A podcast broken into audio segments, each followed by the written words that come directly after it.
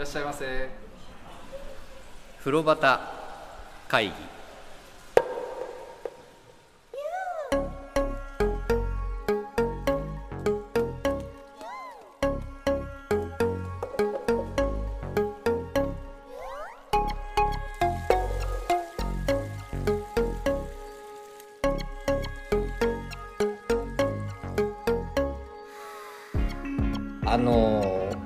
番組始めてね、はい、全然これまでと全然というか環境が変わるところがあって、うん、やっぱり全く存じ上げない方から、はい、いろんなメッセージいただいて、はい、楽しいですね、うん、想定外のメッセージが届いたり、はい、こういう風に感じてくれたっていうのがあったりとかっていうのがとても嬉しくて、これ3人で共有必ずしているんですが、はい、本当に皆さんありがとうございます。ありがとうございます。これからも引き続き頑張ってお風呂に入っていきたいと思っておりますがでね、最近ちょっと多いのが電気風呂の話題なんですけど、はいはい、津山さんはその後も入ってないですよね、電気風呂は。入ってないです風呂端会議は風呂好き3人が銭湯にまつわるお話を気持ちの赴くまま自由に適当に時に真面目に語り合う番組です。さあ、あなたもね、銭湯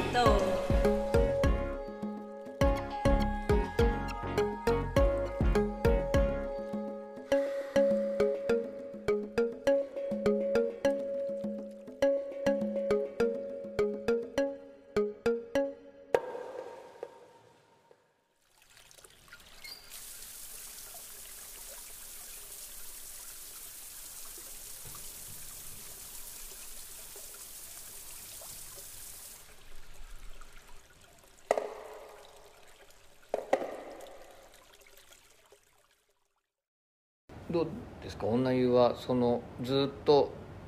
混んでんの、露天風呂が。それが私が最新で行った時は、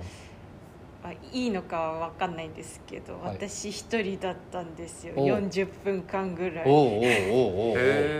貸し切り状態で。あ、素晴らしいじゃない。なんで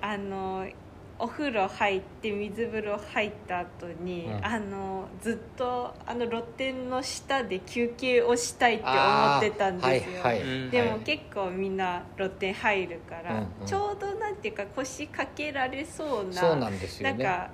この縁じゃない段差があって、うんうん、はい、そこに念願の、そこで休憩をしておう、はい、でそのまま露天風呂に入る。素晴らしいじゃない、はい、やっとそれかない。どうですか、やっぱ気持ちいい。いや、気持ちいいですよね。素晴らしい。なんかオアシス感あるよね、街中の。そうですね、んなんか観葉植物も相まってうん、ちょっとスパ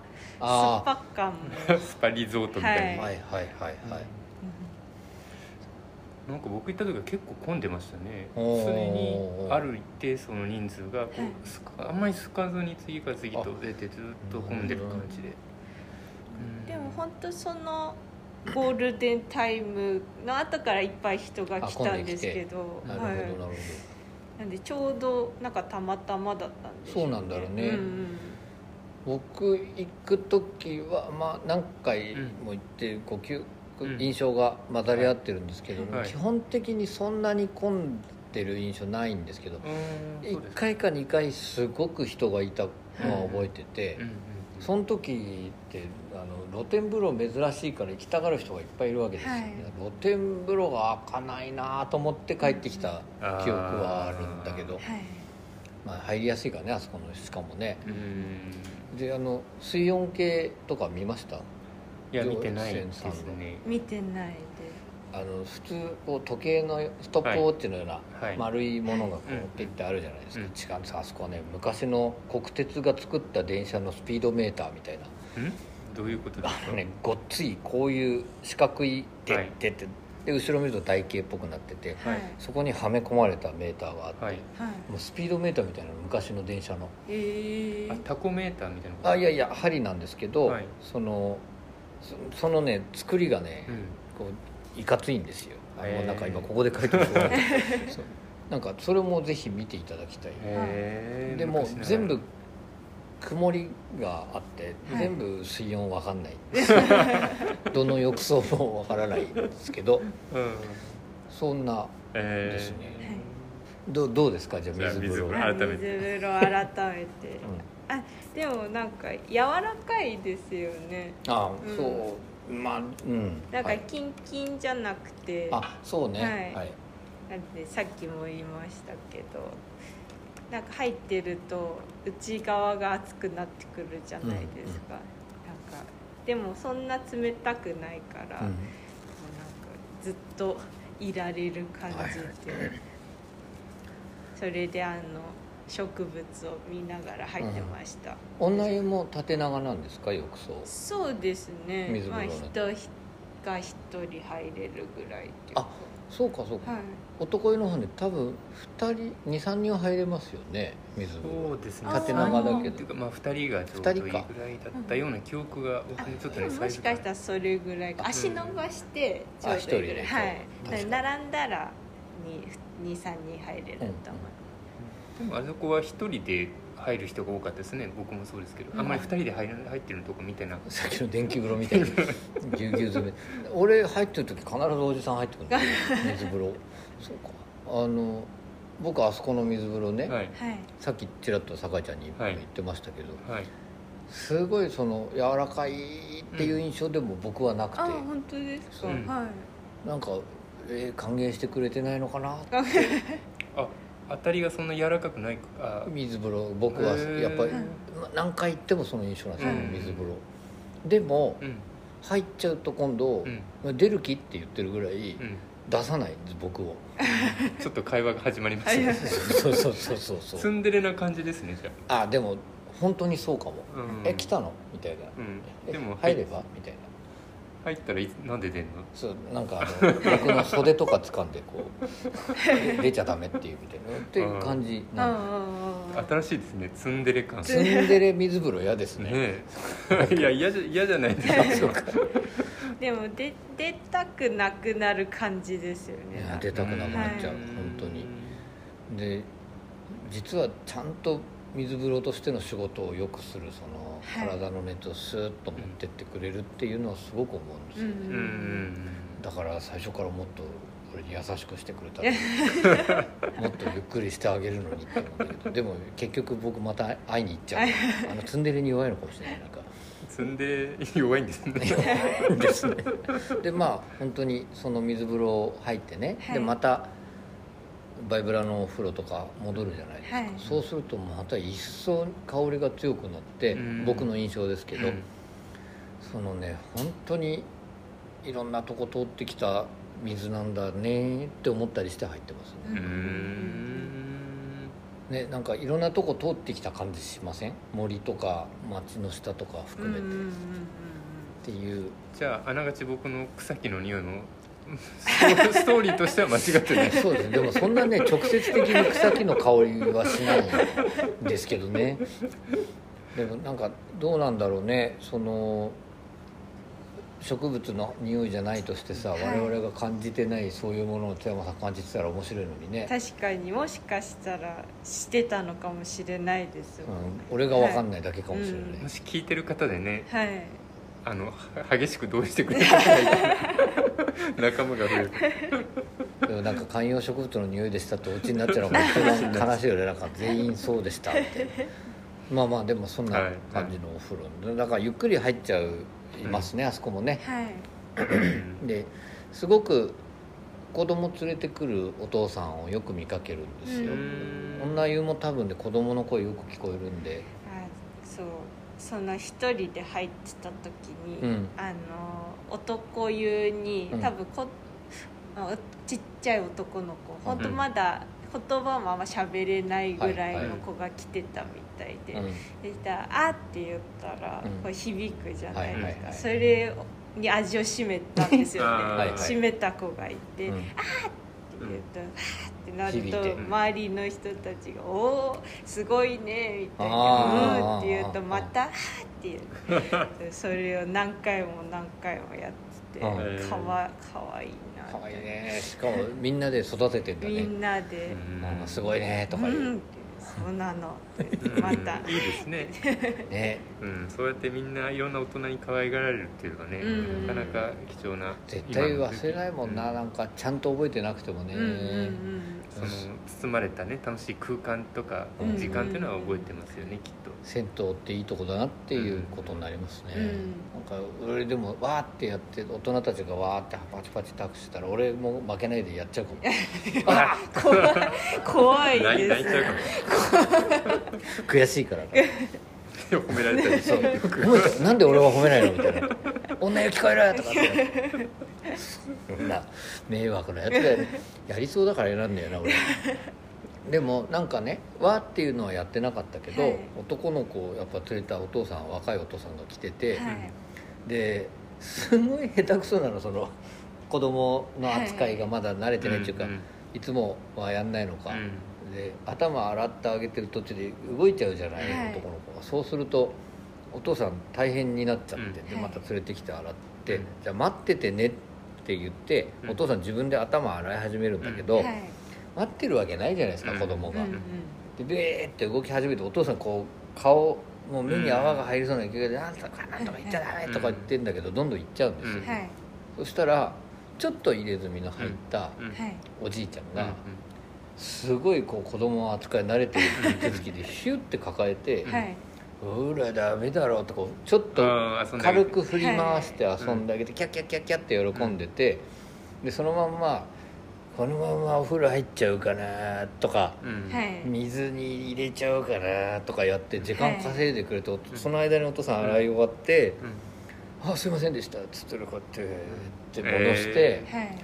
お父さん頑張ってるねつってこうねかっこいいかっこいいですね男って思う人がいましたね、うん、やっぱりね他のお子さんにそんなそうちょっと断りを入れなきゃいけないかなとか、うん、遊んであげたい気持ちはあっても、はい、ちょっとなかなか ね難しい距離感ですよね、うん、なんか昔の当たり前なんで、うん、昔がいい悪いじゃなくてね、はい、昔の当たり前で遊んであげたんだなと思って、うん、その扱いがうまかったらこう俺がうまく真似できないんだけど、うん、こう持ち替えたりね腕とかこうやってね、うん、子供全然飽きさせないで、うん、なるほどなと思って見てたことがありましたねやっぱり。でもなんか連れてきやすい場所なんでしょうね、うんうん、なんか女湯も私入る時にお母さんとちっちゃい女の子出てきてて、はいはいうん、なんかお母さん風呂屋の方のお母さんも子供の扱いが来てくれるとすごい喜んでる、はい、歓迎だよっていうのすごいやってあげるし、はい、また行きたいと思うでしょうね、うん、それでそのスケーターの子たちみたい新しい人たちも来てるわけなんでいいですよ ね、うんうん、でお母さん見たら可愛いって思うもんね、うんうんうんまあそんなお風呂なわけですよ、はいはい、でいつも綺麗にお掃除してるお母さん、うんうん、でお風呂屋さんを守る思いとかっていうのがやっぱ強くて、うんはい、でなんていうんですかホスピタリティその歓迎していろんなものを飲んでほしいっていう思いが詰まった冷蔵庫がですね、うん、ロビーに置いてあるんですよ、うん、あれすごくない飲み物の種類と量、はいうんうん、なんか飲みました？いや飲んでないですねあんまり今思い出せない。あ、そう、うん、あそこ結構それインパクトなんですよよく見ると、うんうん、上から下までぎゅうぎゅう詰め、うん、でちょっと1本か2本売れると、はい、お母さんすぐ箱から補充するんですよ。あ、そうなんですね。なんか私も一人で行くとそんなに自分で持っていくんで、はいはい、なんかあんま飲まないんですけど、うん、それでも目につきましてもなんかびっしり入ってるのがすごいなって思ってなんでそれは毎回補充をしているんです。そうそうお母さんがね、うん、箱を持ってどっからともなくしかも入れてまだぬるいわけじゃないですか、はい、それを一番奥にするために、うん、品出ししてそう前のやつを一回出して奥に入れてまた戻してとかって、だからこんな結露がついてんだなと思うんです毎回、うん、でも選んでるものがね、うん、コーヒー牛乳とか、うんいちご牛乳とかフルーツ牛乳とかこういう人あって、あとお酒もちゃんとおじさんたち用にあってですね、ちびデブ缶のビールもあるんですよ。それが俺はありがたくて、風呂上がりちょうど1本飲んでそれで帰ってくるかと。それはサイズがちょうどいいんですか？ちょっとねちっちゃめでねいいんですよ。でまあそれだけじゃなくね、子供用で、あとはアイス、はいはい、アイスもすごいいっぱい売ってるよね、はい、あそこ。アイスのケースにもうあふれんばかりに入ってじゅーっといろんなアイス、子供たちはだからそこで、特にお母さんに内緒だよ的にお父さんに買ってもらってる子供を何人見たかお父さん点数稼ぎじゃない。やっぱさ、お父さんの方が脇甘いからお父さんに頼むってのはね、上等手段なんだと思うんだけど、だからお風呂に行くって言うんだと思う。なんか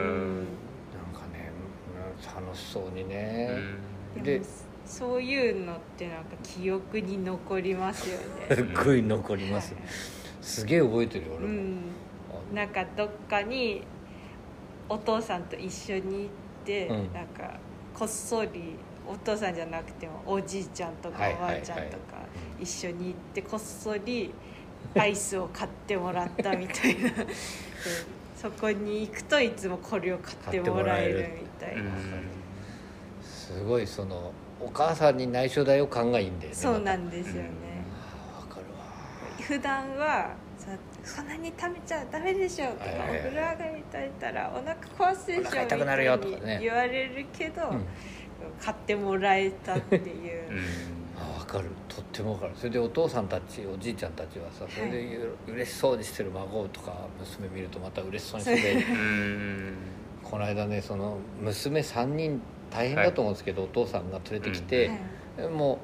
東京都って混浴できる年齢が変わったからね、前は多分ねお父さんは男湯に全員連れて入れたと思うんだけど、上の2人は女湯に子供だけで行かせなきゃいけなかった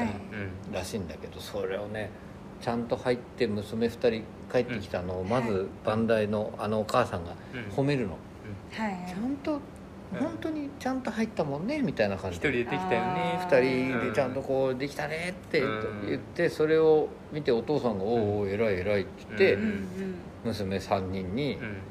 150円ずつぐらい渡して、それをね選ぶわけよ。いいですね。買って嬉しそうにアイス選んでるの見てニコニコしちゃった、なんか。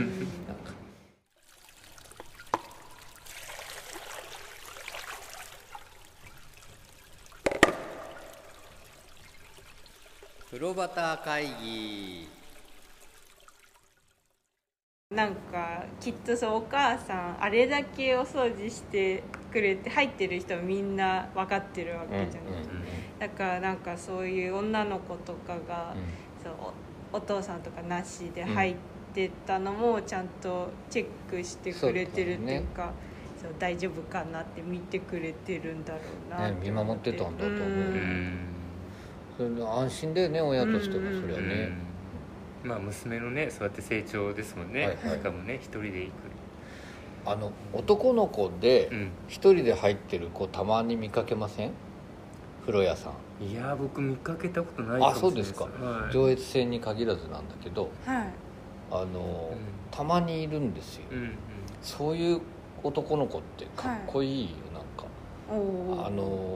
僕は一人で入ってるんです感満点、で僕は人に迷惑かけません感満点、だけど不安みたいな、で話しかけられるとちょっと嬉しいけど、ちょっと怖いみたいな、恥ずかしいっていう子を見たりするの大好きなんだけど、多分上越線さん男の子も多分いるよね、そういう、そうですよね、お母さんがそれ見守ってんだろうなと思って、ロビーってすごくじゃああんまり飲んだりゆっくりしたりはしなかったですか？ロビーどうですかあそこ？あ、ずっといたいですよね。なんか古い旅館のロビーみたいだよね、そうですね、古いって言ったら失礼だけど、まあ、古いですからね、なんか民宿とかの民宿とか、そうね、なんかこうおばちゃん描いてるみたいな、すごく高い天井で、合天井って前も言いましたけど、売上合天井、立派な格子型の、天井なんですね、でそこを見上げてその高さ見るのもいいんだけど、その手前に吊り天井があって、うん、そのなんていうんだろ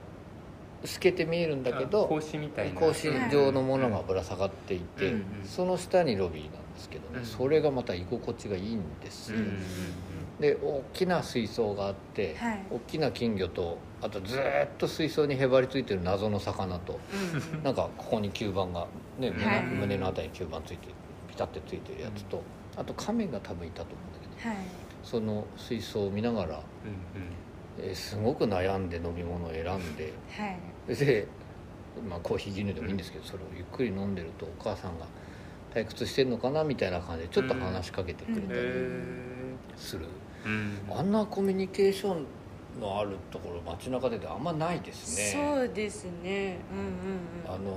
ん、いつかのね北小岩の鶴の湯さんとかはまた別として、はいはい、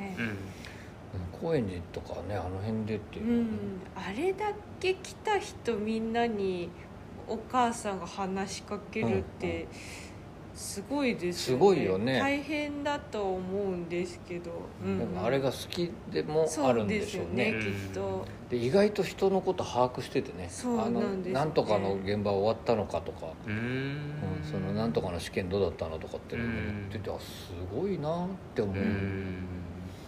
古谷さんのお母さんってすごいね、そういう意味じゃね、うんうんうん、確かに俺も覚えてもらえるように頑張りますよなんかとりあえずバイクの話した兄ちゃんぐらいとしか覚えてないから、うん、まだね、うん、これからちょっと風呂旗会議の大山だって思わせるような、思わせなくていいけど、そんなんかでもね、うん、居心地が本当にいいですね、うん、そうですね、安心して来れると思います、誰でも、ね、うん、本当初めての人でも全然大丈夫だ。あそこは本当にそうかも、はい、でしかも委ねちゃうとね、お母さんにちょっと分かんないんですとか、はい、うんうん、何も道具分かんない持ってないんですとかっていうと全部丁寧に教えてくれて、うんうん、道具も出してくれるし、あそこ確か浴室の中にボディーソープとシャンプーがあって、はい、タオルもね貸してくれるのがあるんですよ、うんうん、でそれ必ずお母さん気にしてタオル持ってるかっていう、うんうん、であらほんとじゃあごゆっくりみたいなあれね、どこのどういうなんだ方言とかなのかな、方言じゃなくて口癖だとしたら可愛らしい、うん、本当に好き、うんうん、そのスケーターの女の子たちも可愛いって言うよね、それ確かになんかなんてうんだろう、さっきの民宿って近いかもなんですけどね、他のお風呂屋さんでよくね、うん、自分の東京の母とか、はい、僕らが宇田川優のお母さん、うん、この間もやっぱりお母さんと思ったんですけど、はい、とかいう感じとも違う、うん、で、長野の千代の湯さんなんかはさ、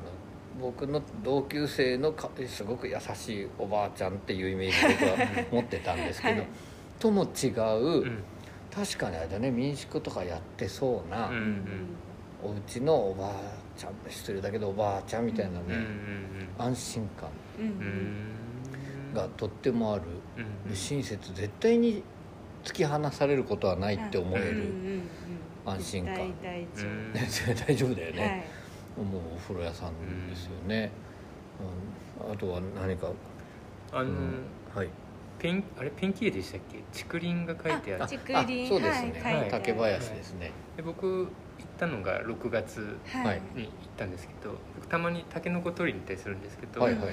あれタケノコって多分5月半ばぐらいじゃないですか、はい、であの竹林を見てたらこうタケノコから竹になっただろう、はい、竹が下の方にこう茶色いの皮がついてる、あれが何本かあったんですよ、はい、で結構上まで伸びてて、うん、あちょうど今と同じ時期かなって。あ、なるほどね。6月から7月ぐらいの新緑の竹林と、うん、ちょうど今僕入った時期が一緒だなとか思って、はい、なんかちょっと嬉しい発見確かに竹林書いてあるとこってそんなに多くないかもですね、うん、初めてですね。その天徳線さんの絵の謎は、はい、最近行ってもやっぱり解けなかったけど、あれも竹じゃないですもんね、多分ね、はい、三茶のあれヤバタユは竹林じゃなかったけど、あれね、あのねフィルムが貼ってあるんで、写真をプリントしたフィルム、なんかそれが流行った時期があるらしく、はい、三茶富士見湯さんもそうなんですよね、はい、あのフィルム竹林の写真のとこはありますね、確かに、うん、あともう一個気になったのが、あの使われてなかったんですけど、はい、浴室のこの真ん中ぐらいこう一段こう上に吹き抜けるその手前のところから、はい、ランプが、大きなランプが下がったんですよ。あ、体育館みたいなやつ、はい、昔の、はいはい、ちょっとなんかなんでしょうね、どうなのか鈴なのか、なんかちょっとレトロな感じのもので作ってるのがなんか可愛いですよね。昔あれを使ってたとしたら、その当時はその横の蛍光灯とかの明かりがなくて、あれ1個だけでもしかして照らしてたのかなと思うと、それを想像すると相当風情のある雰囲気になったんだろうなと思って。あ、水銀灯なんですよね。水銀灯なんですかね。で、あの水銀灯って知ってる？はい、スイッチ入れると、なかなかつかないの、はいはい、明るくなるまですごい時間がかかる、はい、で、あれと蛍光灯併用だったそうですよ。あ、そうなんですか。そうそうそう。あ、じゃあ相当明るかったんじゃないですかね。でもね、水銀灯そんなに明るくならないんですよ、多分。そうですか。で、おそらくですけど、露天風呂寄りについてるんですよね、中でいうと。だから露天風呂の方含めて照らせるように、はい、浴室側を明るくできるように水銀灯つけてたんじゃないかなって思うけど、水銀灯ってでも効率悪いんだ本当に、で、ね、どんどんなくなっていったんですけど、体育館みんなああでしたよね、昔は。そうですよね。そうそうそうそう、あれしかないの。あれがいくつも下がって、じゃあ大山君電気をつけてきてくださいって、はい、だって行ってパチパチパチでつけても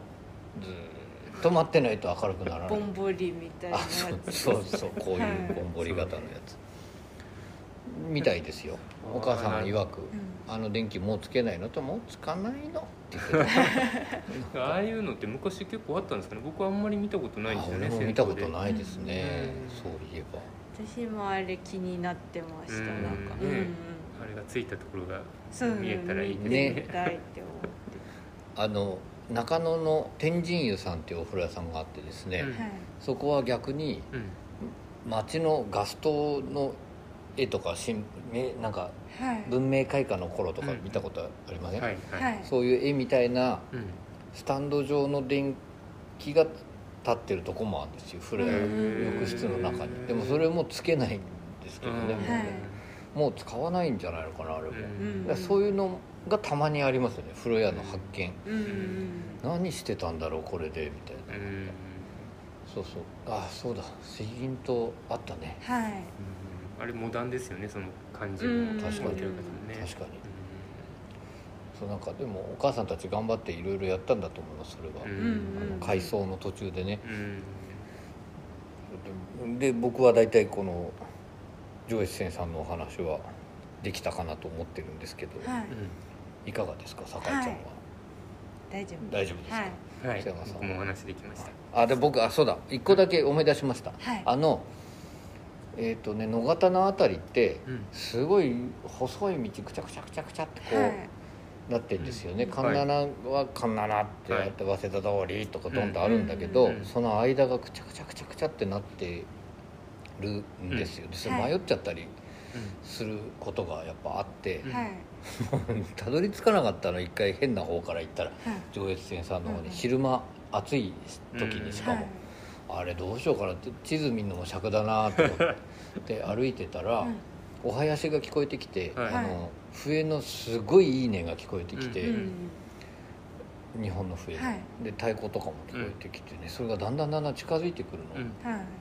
そしたらさ、おみこしの先導に軽トラでこうお囃子部隊が乗ってる時とかあるじゃないですか、あれだけ走ってきたんですよおみこし部隊つかずに、おみこしいなくて、だけど発揮して、そのうちわとか持って、その町の名前書いた人たちは何人かついて歩いてる、ですごくゆっくり軽トラがね、ピピピピピってこう、その綺麗な音色の笛とか響かせて、わ、綺麗だな、いい音だなと思って、うん、ついていっちゃったハーメルみたいに、うんはい、そしたら女優船の前に出たことがある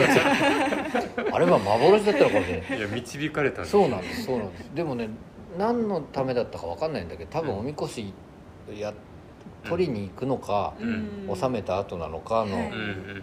何人かの列だったんだと思うんですけど、うん、ちょっとねそんなのがふっと残ってて、うん、あの辺の方のあたりって不思議だなと思って、うんうん、その感じはなんかありますよね町自体にも、うんうんうん、古い町のね、はい、なんかその感じが残っていて、うん、でその風情の中心地みたいなところが上越線に僕はその時見えたんですよね、はい、でなんか真ん中にギュッて書いたのが見えてきてどれほどホッとしたかっていう赤いあのビニール状のひさしの、はい、っていうことがありましたね。そういえば僕野方の駅から環七ですよねで、はい、環七ずつ下がってきて、はい、ちょっと入って上越線だったんで、はいはいはい、だから多分大山さんの街の見え方と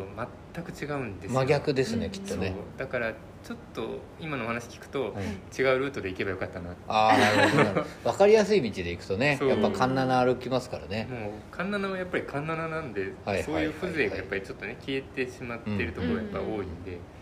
ちょっと残念だったなと思って失敗したなと環七って歩いてる時よく見ると左の変な角度に道が分かれてることなんですよね、はいはい、あの直角に交差点で交わってんじゃなくて、うん、斜めに、うん、その斜めの反対側対角線側を見ると必ず続きの古い道が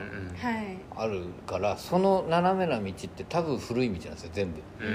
うん、それ歩いてみると、ね、意外といろんなものが見つかりますね。井戸があったり、うん、あとなんか変に隣と近いお家が建ってたり、行き止まりだらけだったりとかね、なんかそんな、うん、あの辺はなんかそういうの楽しめるといいですね、うん、きっと、うん、でちょっと歩くとそれで昭和湯さんっていうお風呂屋さんがあったり、はい、美濃和湯さんかな、うん、あの川の方に行くとまたあったりとか、うん、やっぱいいお風呂が残ってですね、くちゃくちゃくちゃってした道の奥に、うん、その辺また歩いてみると楽しいかもしれないですね、はい、話いろいろあちこち今日も行ってしまいましたけれども、はい場所で行くとしたらじゃあ津山さんは野方の駅から、はい、野方の駅は何線でしたっけ？西武新宿線ですね。西武の新宿線か、うん、西武新宿線で、あとは、はい、あの中央線でいうと高円寺の駅がやっぱ近いですね、はい、高円寺の駅から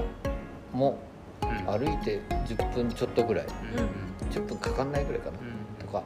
まああとは環七を走るバスを使うと、ね、結構すぐ行けるところかなと思うので、はい交通の便がとても良い、うん、でいらっしゃいませっていうのを、ね、聞いてほしい皆さん名物のお母さんが本当に素敵なお母さんなのでそのお母さんには会ってみていただきたいなと思うんですが、はい、今回は、住所で言うと中野区野方の上越線をご紹介いたしました。今回もありがとうございました。ありがとうございました。